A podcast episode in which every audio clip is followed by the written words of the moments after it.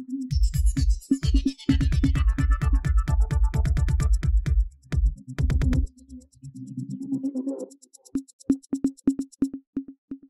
இது news focus Tamil இந்த நேர்காணலில் அரசியல் பேசுவதற்காக நம்முடன் இணைந்திருக்கிறார் மூத்த பத்திரிகையாளர் திரு மணி அவர்கள். வணக்கம் சார் இந்திய அளவிலான அரசியல் அப்படிங்கிறதுல ஒரு முக்கியமான பரபரப்பு உண்டாக்கிய விஷயம் அப்படிங்கிறது பீகார் அரசியல் அப்படிங்கிறத நம்ம பார்த்தோம். அந்த பரபரப்பு ஓய்வதற்குள்ள அடுத்த பரபரப்பாக ஜார்க்கண்ட் அரசியல் கையில் எடுத்துக்கிறத பார்க்குறோம். ஈடியால் மாநில முதல்வர் கைது செய்யப்பட்டிருக்கிறாரு. கிட்டத்தட்ட பதினெட்டு மணி நேரம் பெரும்பான்மை இருந்தும் அவங்களால ஆட்சமிக்க முடியாத சூழல் இருக்கிறத நம்ம பார்க்குறோம். என்ன சார் நடக்குது ஜார்க்கண்டில்? ஆம் அப்பட்டமான ஒரு ஜனநாயக படுகொலை ஜார்க்கண்டில் நடந்திருக்கிறது. வெறிபிடித்த மிருகமான அமலாக்கத்துறை மேலும் ஒரு அரசியல்வாதியை கவ்வி கடித்திருக்கிறது. ஜார்க்கண்ட் முதலமைச்சரை சுதந்திர இந்திய வரலாறில் ஒரு முதலமைச்சர் பதவியில் இருக்கும்போது கைது செய்யப்பட்டிருக்கார் அதாவது கைது செய்யப்படுவதற்காகவே அவர் ராஜினாமா செய்திருக்கிறார். அவர் ராஜினாமா கடிதத்தை கொடுத்த சில நிமிடங்களில் கைது செய்யப்பட்டிருக்கிறார். இன்ஃபேக்ட் அவர் ராஜினாமா செய்கிறதுக்கு முன்னாலே கைது செய்யணும்னு அமலாக்கத்துறை முடிவு பண்ணியிருக்கு. அரெஸ்ட் பேப்பர்ஸில் கையெழுத்து வாங்க போயிருக்காங்க. அவர் நான் சிஎம்மாக இருந்துட்டு அரெஸ்ட் ஆக முடியாது. ராஜினாமா செய்கிறேன்னு கவர்னர்கிட்ட போயிருக்காரு. அதாவது ஒரு சீஃப் மினிஸ்டராக பதவியில் இருக்கும்போதே அரெஸ்ட் பண்ணணும்னு நினைக்கக்கூடிய அளவுக்கு மோடி அரசுக்கு வெறி பிடித்திருக்கிறது என்பது அப்பட்டமான ஒரு உண்மை. அமலாக்கத்துறை என்கின்ற அந்த ஒரு மிருகம் எல்லாரையும் கடித்து குதிரை கொண்டிருக்கிறது. அகில இந்திய அளவில் எத்தனை அரசியல்வாதிகளை குறிப்பாக எதிர்க்கட்சி அரசியல்வாதிகளை கடித்து குதிரை கொண்டிருக்கிறது. பிஜேபிக்காரர்கள் தவறு செய்தால் அவர்களிடம் வாலாட்டி கொண்டு அவர்கள் காலடியில் உட்கார்ந்திருக்கிறது. தேர்ந்தெடுக்கப்பட்ட ஒரு முதலமைச்சரை கைது செய்கிறாங்கன்னா எவ்வளவு ஆணவம் எவ்வளவு கொழுப்பு இருக்கும்னு புரிஞ்சுக்கலாம் நீங்கள் அப்பட்டமான ஜனநாயக படுகொலை. இதில் கொடுமை என்னென்னா அவர் தன்னுடைய ராஜினாமாவை நேற்று இரவு ஒன்பது மணி வாக்கில் கொடுத்துட்டாரு. பகல் மூணு மணி வாக்கில் நம்ம பேசும்போது பதினெட்டு மணி நேரமாக அங்கே க ஆட்சியே இல்லை. இது சுதந்திர இந்திய வரலாறுல இப்படி கிடையாது. ஒரு நிமிடம் கூட ஆட்சி இல்லாமல் இருக்க முடியாது.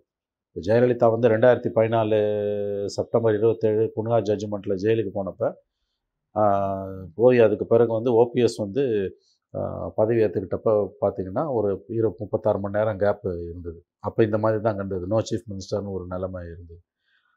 ஆனால் அது நீதிமன்ற தீர்ப்பால் போனது. இது ஜெயிலுக்கு போலீஸ் கைது இடின்றது. போலீஸ். போலீஸ் கைதில் அரெஸ்டிங் இடி அரெஸ்ட் ஆகி போகிறதுல மாநிலமே என்ற அரசு இல்லாமல் தவித்து கொண்டிருக்கிறது. ஒரு நிமிடம் கூட கவர்மெண்ட் இல்லாமல் இருக்கக்கூடாது. அதுவே மோடி அரசு நன்றாக விளையாடி கொண்டிருக்கிறது ஜனநாயகத்துடன். ஜார்க்கண்ட் முக்தி மோர்ச்சா தலைவரான ஹேமந்த் சோரன் இந்தியா கூட்டணியில் முக்கிய பங்குதாரர். அவரை கூட்டணியிலேருந்து வெளியில் எடுக்கணும்னு பார்த்தாங்க. அவர் பிஜேபிக்கு போயிருந்தாருன்னா அவர் ஞான ஸ்நானம் கொடுத்து அவர் அஸ்ஸாம் முதலமைச்சர் ஹேமந்த் பிஸ்வஸை எலும்பு துண்டையும் பிஸ்கட் துண்டையும் போட்டு தான் காலு கீழே அமித்ஷாவும் மோடியும் உட்கார வச்சுருக்க மாதிரி ஹேமந்த் சோரனை உட்கார வைக்கலான்னு பார்த்தாங்க. அவர் உறுதியாக அதை மறுத்த காரணத்தால் இன்று சிறைக்கு போயிருக்கிறார். இரண்டு நாட்கள் முன்பு வந்து ஒரு மாநில முதல்வர் மாயம் அப்படின்ற அளவில் செய்திகள் வெளியிட்டு கிட்டத்தட்ட ஒரு ஆயிரத்தி இரநூறு கிலோமீட்டர் அவர் வந்து கார்லேயே பயணப்படக்கூடிய சூழலில் தள்ளப்பட்டிருக்காரு. அவர் எங்கன்னு தேடிட்டு இருந்தாங்க அப்படின்ற விஷயம்லாம் பார்த்தோம். இப்போ இன்னைக்கு கைது செய்யப்பட்டிருக்காரு அப்படிங்கிறத பார்க்குறோம் இப்போ இதை தொடர்ந்து இன்னொரு பக்கம் ஆம் ஆத்மி முதல்வர் அரவிந்த் கெஜ்ரிவால் சொல்லிட்டு இருக்காரு எனக்கு அஞ்சு சம்மன் வந்துருச்சு அடுத்து என்னோட கைது இருக்கும் அப்படின்னு சொல்லப்பட்டிருக்காரு. டுவர்ட்ஸ் அதை நோக்கி நகருமா? எப்படி பார்க்கலாம்? அடுத்த கைது அநேகமாக அரவிந்த் கெஜ்ரிவால் தான். அது எப்போ இந்த மாதம் பிப்ரவரி மாதத்திற்குள் அநேகமாக கெஜ்ரிவால் கைது செய்யப்பட்டு சிறைக்கு போவார் என்று தான் நான் நம்புகிறேன். அதை நோக்கித்தான் விவர விஷயங்கள் இந்திய அரசியல் நகர்கிறது. அப்படி நடந்தால் இது அவசர நிலை காலத்தை விட கொடுமையானது ஒரு நிலைமையாக இந்திய அரசியல் உருவெடுக்கும். இது ரொம்ப ரொம்ப ஆபத்தான ஒரு போக்கு. எதிர்க்கட்சிகள் வந்து இந்த விஷயத்தை மிகப்பெரிய அளவில் ஒன்று திரண்டு கையில் எடுத்தால் தவிர கிட்டத்தட்ட எல்லா முதலமைச்சர்களும் இந்தியாவில் எதிர்கட்சிகள் எதிர்க்கட்சிகள் ஆளக்கூடிய மாநிலங்களின் முதலமைச்சர்கள் அனைவரும் சிறைக்கு போகக்கூடிய நாள் விரைவில் வரும். சில பேர் இந்த எலெக்ஷனுக்குள்ளே மோ மோ- மோடி தூக்கிடுவார். மற்ற சில பேர் வந்து ஒருவேளை மோடி ஜெயிச்சு ஆட்சி அமைச்சார்னா அதன் பிறகு கண்டிப்பாக சிறைக்கு போவார்கள். பாரத் முக்து பாரத் காங்கிரஸ் முக்து பாரத்ன்றதை தாண்டி அப்போசிஷன் முக்து பாரத் எதிர்கட்சிகளே இல்லாத இந்தியாவை உருவாக்க வேண்டும் என்பதுதான் அவருடைய நோக்கம். அதற்கு கண்டிப்பாக தேர்தல் மூலமாக வாய்ப்பு இல்லை என்றால் சட்டத்தை பயன்படுத்தி சட்டத்தை துஷ்பிரயோகம் செய்து எதிர்க்கட்சி ஆளக்கூடிய மாநிலங்கள் மா முதலமைச்சர்களை ஏதாவது ஒரு வழக்கில் மோடி அரசு உள்ளே பிடித்து போடும். கெஜ்ரிவால் அநேகமாக அமலாக்கத்துறையால் அடுத்த சில நாட்களில் கைது செய்யப்படுவார் என்று தான் நான் கேள்விப்படுகிறேன். சார் இப்போ தேர்தல் ஏற்கனவே நம்ம இந்த விஷயங்கள்லாம் பேசும்பொழுது தேர்தல் நெருங்கக்கூடிய நேரத்தில் இந்த இடி ஆக்டிவிட்டிஸ் கொஞ்சம் குறைவாக இருக்கும் அப்படின்னு சொல்லப்பட்ட விஷயங்கள் நம்ம இருந்தது. பட் இப்போ தேர்தல் நெருங்கக்கூடிய நேரமாக இருக்கு. இப்போ அந்த ஆக்டிவிட்டி கொஞ்சம் அதிகமாகுது அப்படி அதாவது மிருகத்துக்கு பைத்தியம் பிடிச்சது. அது வெறி பிடிச்ச மிருகத்தை வந்து கொஞ்சம் அடக்கி வைப்பாங்க. பிஸ்கட்டு போட்டு எலும்பு துண்டு போட்டு அடக்கி வைப்பாங்க. கொஞ்சம் சங்கிலியால கட்டி வைப்பாங்கன்னு எதிர்பார்த்தாங்க. அது இல்லை. தறிகட்டு அந்த மிருகம் ஓடிட்டு இருக்குது. யாரை கடிக்க சொல்கிறாரோ மோடி அவங்கள போய் அது கடிக்குது கவிக்கிட்டு வருது. தேர்தல் நேரத்தில் அது குறையும்னு எதிர்பார்த்தோம் குறையாது. அதற்கு இன்னும் வெறி ஏறும் அது போகிற வரவங்களெல்லாம் கடிக்கும். இந்த ஆக்டிவிட்டி அப்படிங்கிறது இந்த இந்தியா கூட்டணியை பார்த்து இன்னும் பிரதமர் மோடி பயத்துல இருக்காரு அப்படின்னு புரிஞ்சுக்கலாம்? சரியான வார்த்தை. உண்மையில் மோடியும் பாஜகவும் அஞ்சு நடுங்கி கொண்டிருக்கிறார்கள் எதிர்க்கட்சி ஒற்றுமையை பார்த்து. அது என்னதான் நிதிஷ்குமார் இவங்கெல்லாம் வெளியில் போனாலும் உள்ளே வந்தாலும் எதிர்க்கட்சி ஒற்றுமை மோடியை அசைத்து பார்த்திருக்கிறது. அதனால தான் அவங்க நிதிஷை உருவினாங்க. சரி நிதிஷ் வெளியில் போனதால பிஜேபிக்கு வந்து பெரிய லாபம் ஒன்றும் பீகாரில் கிடையாது. மற்ற மாநிலங்கள் ஆன லாபம் உண்டு. எப்படின்னா உளவியல் ரீதியிலான தாக்குதல் இது. எதிர்க்கட்சி ஒற்றுமையை சிதைத்து விட்டோம். ஏன்னா சூத்திரதாரியே நிதிஷ்குமார் தான். அவர் தான் எல்லாரையும் அரவணைச்சு ஒவ்வொருத்தரா வாங்க வாங்கன்னு கூப்பிட்டு முதல் கூட்டத்தை பாட்னால தானே அவர் கூட்டினாரு இந்த காங்கிரஸ் கேடுகட்ட காங்கிரஸுக்கு புத்தி இல்லாததால அறிவு இல்லாததால அவரை உள்ள வச்சுக்க துப்பு இல்லாம வெளியில விட்டுட்டு இன்னைக்கு வயிற்றுல வயல அடிச்சுன்னு கத்துறானுங்க. காங்கிரஸும் எதிர்க்கட்சிகளும். சார் அவர் உள்ள வச்சுக்க தவறிட்டாங்கன்னா என்ன சார் செஞ்சு தவறிட்டாங்க? என்ன? வெல் அவர் ஐந்து மாநில தேர்தல் அப்ப அவர் என்னை கண்டுக்கவே இல்லைனார். இந்தியா கூட்டணி பக்கமே எந்த காங்கிரஸ் கட்சியோட பார்வை படலை. மத்திய பிரதேஷ் தெலுங்கானா சத்தீஸ்கர் ராஜஸ்தான் தேர்தலில். அவர் சொன்னார் தேர்தல் பக்கம் முடிஞ்ச பிறகு தான் காங்கிரஸ் திரும்பி பார்க்கும் போல. மூணு மாசமா இந்தியா கூட்டணியை கண்டுகொள்ளாமல் இருந்துட்டு தேர்தல் முடிவு வந்த அன்னைக்கு ஆறாம் தேதி கூட்டணி அனௌன்ஸ் பண்ண அவன் வருவான் பட் அது ரீசனா சார் ஆனா அவர் சில பதவிகள் எதிர்பார்த்தார் இந்தியா கூட்டணிக்குள்ள சில பதவி பதவி எல்லாம் தான் எதிர்பார்க்குறான். பதவி வந்து நேரு காந்தி குடும்பத்துக்கும் காங்கிரஸுக்கும் மட்டும் நான் அப்படியே மொத்தமாக குத்தகை கொடுத்துருக்கா? அப்படின்னா வந்து இல்ல, க- கடந்த காலத்துல நீங்க குறிப்பிட்டீங்க நிதிஷ்குமார் போன்ற ஆட்கள்கிட்ட பதவி கொடுத்தா வந்து அது வந்து ரொம்ப மோசமான போக்கு. அவர் வந்து நான் என்ன அன்னைக்கு சொன்னது முக்கியம் இல்லை. நிதிஷ் வெளியில அனுப்புறத பத்தி நான் வந்து நிதிஷ் வெளியில போயிட்டா நல்லதுன்னா நான் என்னைக்குமே பேசுனது கிடையாது. ஆயிரம் குறை இருந்தாலும் நிதிஷ் உள்ளே இருக்கிறது எதிர்க்கட்சிகளுக்கு பலம். நிதிஷ்க்கு பதவி ஆசை இருக்கு. நிதி பதவி வெறி இருக்கு. எல்லாருக்கும் தான் இருக்கு. ஏன் சோனியா காந்திக்கு இல்லையா? பதவி வெறி தலைமை பொறுப்பை வந்து தான் வச்சுக்கணும். தனக்கு பிறகு வந்து கார்கே யார் ஒரு டம்மி பீஸை வச்சு நடத்தணும்?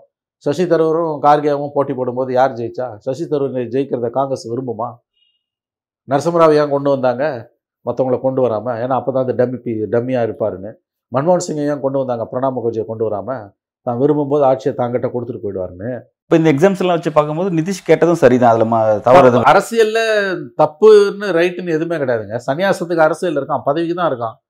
மோடியை விட சீனியர் அவர். வட இந்தியாவிலேருந்து வராரு. அவரால் வந்து மோடியை எடுத்து பேச முடியும்னு அவர் நம்புறாரு. ஆசைப்படுறது யாருக்கும் தப்பு ஒன்றும் கிடையாது. அதுக்கு தகுதியானவரான்னு கேட்டிங்கன்னா இவனுங்க எல்லாரையும் விட வந்து எல்லாருக்கும் எப்படி ஒரு தகுதி இருக்குதோ இல்லாமல் இருக்குதோ அந்த மாதிரி தான் நிதிஷ்கும். ஒம்பது பத்தொம்பது வருஷமா எவ்வளோ வருஷமா அவர் பதினஞ்சு வருஷம்? பதினேழு வருஷமா பதினேழு வருஷமா முதலமைச்சராக ஒருத்தர் இருக்காருங்க. மோடியை விட சீனியருங்க அவர். அஞ்சு க கட்சி மாறி மாறி போனாலும் வந்து அஞ்சு கட்சி அமாவாசைன்னு வானுங்க அவர். மாறி மாறி போனாலும் அவர் அங்கே ஜெயிச்சுட்டு தான் இருக்காரு. அப்போ உங்களுக்கு வந்து இப்போ அவர் பச்சோந்தினா அவரை உள்ள தூக்கி விட்டுக்கிட்டு அவருக்கு பதவி கொடுக்குற பிஜேபியும் ஆர்ஜேடியும் காங்கிரஸும் இவங்க யாரு? அஞ்சாவது தடவை பல்ட்டி அடித்து பிஜேபியோட போனதை நீங்கள் எல்லாம் கத்துறீங்க திட்டுறீங்க. நாலாவது தடவை பல்ட்டி அடித்து பிஜேபி கிட்ட ஆர்ஜேடிக்கு வந்து காங்கிரஸுக்கு வந்து மதசார்பற்ற கூட்டணி அமைச்சு முதலமைச்சர் ஆனார். அப்போ உங்களுக்கு கசத்து அப்போ இனிச்சுதா? அஞ்சாவது பல்ட்டியை பற்றி பேசுகிறவனுங்க நாலாவது பல்ட்டியை பற்றி ஏன் பேச மாட்டேன்றானுங்க? பல்ட்டி தானே அவர் தொழில். அஞ்சு வருஷத்துக்கு ஒரு தடவை ஒரு பல்ட்டி அடிப்பாருங்க. இது அஞ்சாவது பல்ட்டி.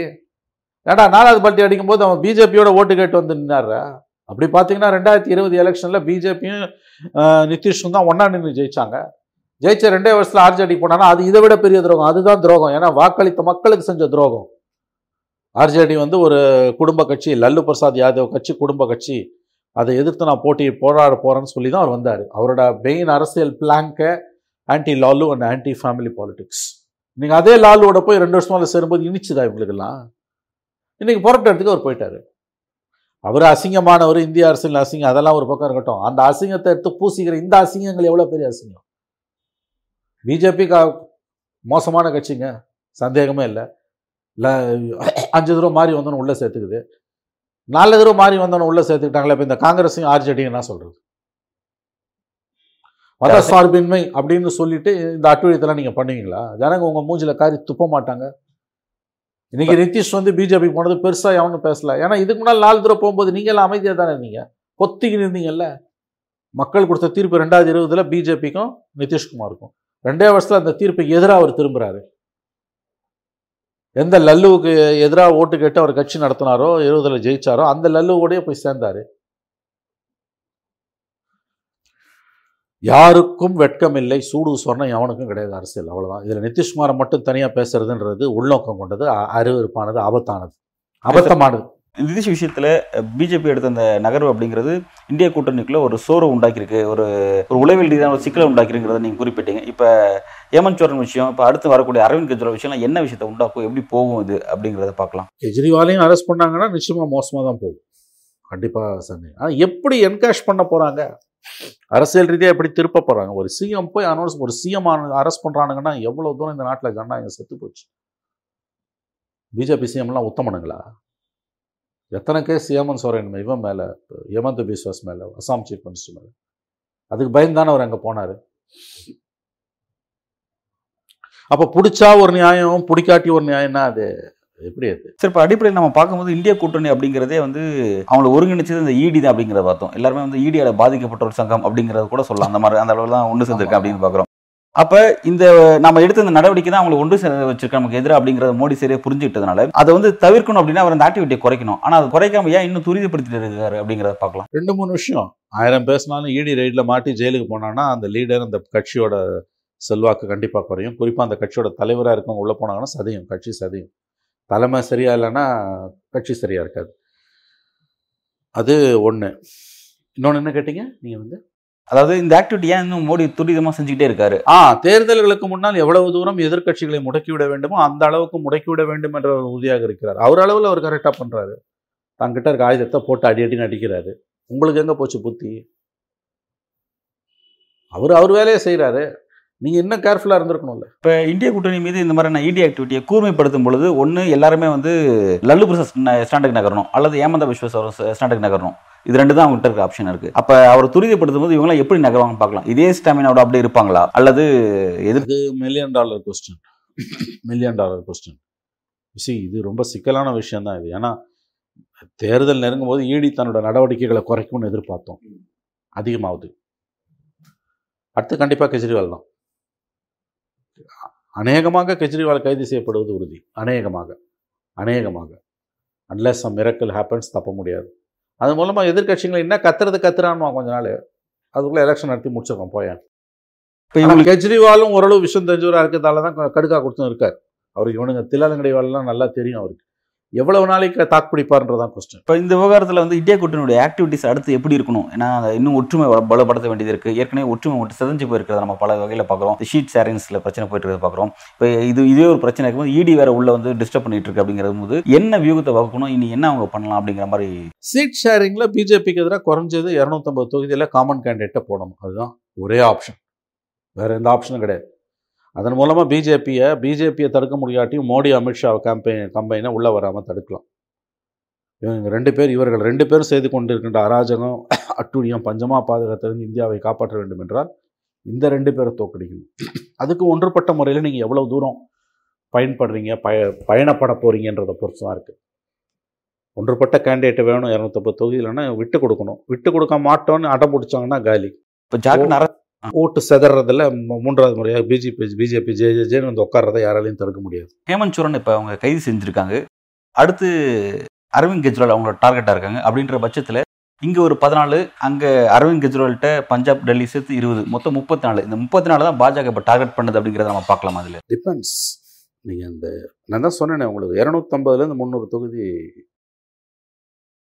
பிஜேபி ஸ்ட்ராங்காக இருக்க இடங்களில் நீங்கள் காமன் கேண்டிடேட் போகணும் நீங்கள் காங்கிரஸும் பிஜேபியும் ஸ்ட்ரைட்டாக மோதும்போது ஸ்ட்ரைக் ரேட் பிஜேபிக்கு அதிகம் தொண்ணூறு பர்சன்ட் பத்து தொகுதியில் காங்கிரஸும் பிஜேபியும் டைரெக்டாக ஆனால் ஒம்பது பிஜேபி ஜெயிக்குது ஒன்று தான் காங்கிரஸ் ஜெயிச்சுக்குது ஆனால் அதே பிராந்திய கட்சிகளோட பிஜேபி மோதும்போது ஸ்ட்ரைக் ரேட் அதிகமாக இருக்குது அப்போ நீங்கள் என்ன பண்ணணும்னா காமன் கேண்டிடேட் பிஜேபி ஸ்ட்ராங்காக இருக்க மாநிலங்கள். அந்த ஸ்ட்ராட்டஜியை இவங்க ஒர்க் அவுட் பண்ணலன்னா சொரோஞ்ச் ஷிபு இவன் பேர் என்ன? ஹேமந்த் சோரனோட தொடர்ச்சியாக வேறு சில முதலமைச்சர்களும் சிறைக்கு போனால் ஆச்சரியம் இல்லை காமன் கேண்டிடேட் பொருள் இருக்கிற சிக்கல் அப்படிங்கிறது கேரளால ஆளும் கட்சி சிபிஎம்மாவும் இருக்கு ஆப்போசிட் வந்து காங்கிரஸ். கேரளாவில் வேணாம். கேரளால வேண்டாம்.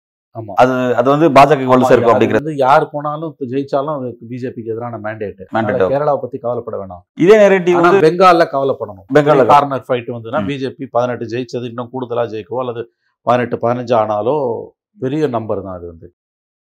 ஆகவே அதனால தான் நான் சொன்னேன் ஐநூற்றி நாற்பத்தி மூணு தொகுதியிலையும் காமன் கேண்டிடேட்னு கேட்கல. பிஜேபி ஸ்ட்ராங்காக இருக்க இடத்துல காமன் கேண்டிடேட் அதை போடலன்னா ஒருபோதும் உங்களால் ஜெயிக்க முடியாது. ரெண்டாயிரத்தி இருபது பா போன மாதம் நடந்த பார்லிமெண்ட் இருபத்தி நாலு December results foregone conclusion done டீல்னு முடிஞ்சு போச்சு கதை.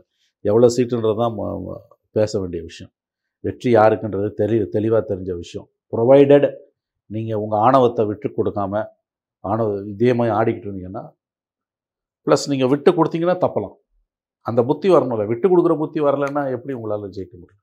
வலிமையாக உருவாக்கப்பட்ட இந்த இந்திய கூட்டணி ஒரு பக்கம் செய்யக்கூடிய வேலைகள் நடந்துட்டு இருக்கு கட்சிகள் வந்து தலைவர்கள் மாறக்கூடிய ஒரு போக்கு ஒன்று இருக்கு. ரெண்டாவது கட்சி தலைவர்கள் கைது செய்யப்படக்கூடிய ஒரு போக்கு இருக்கு.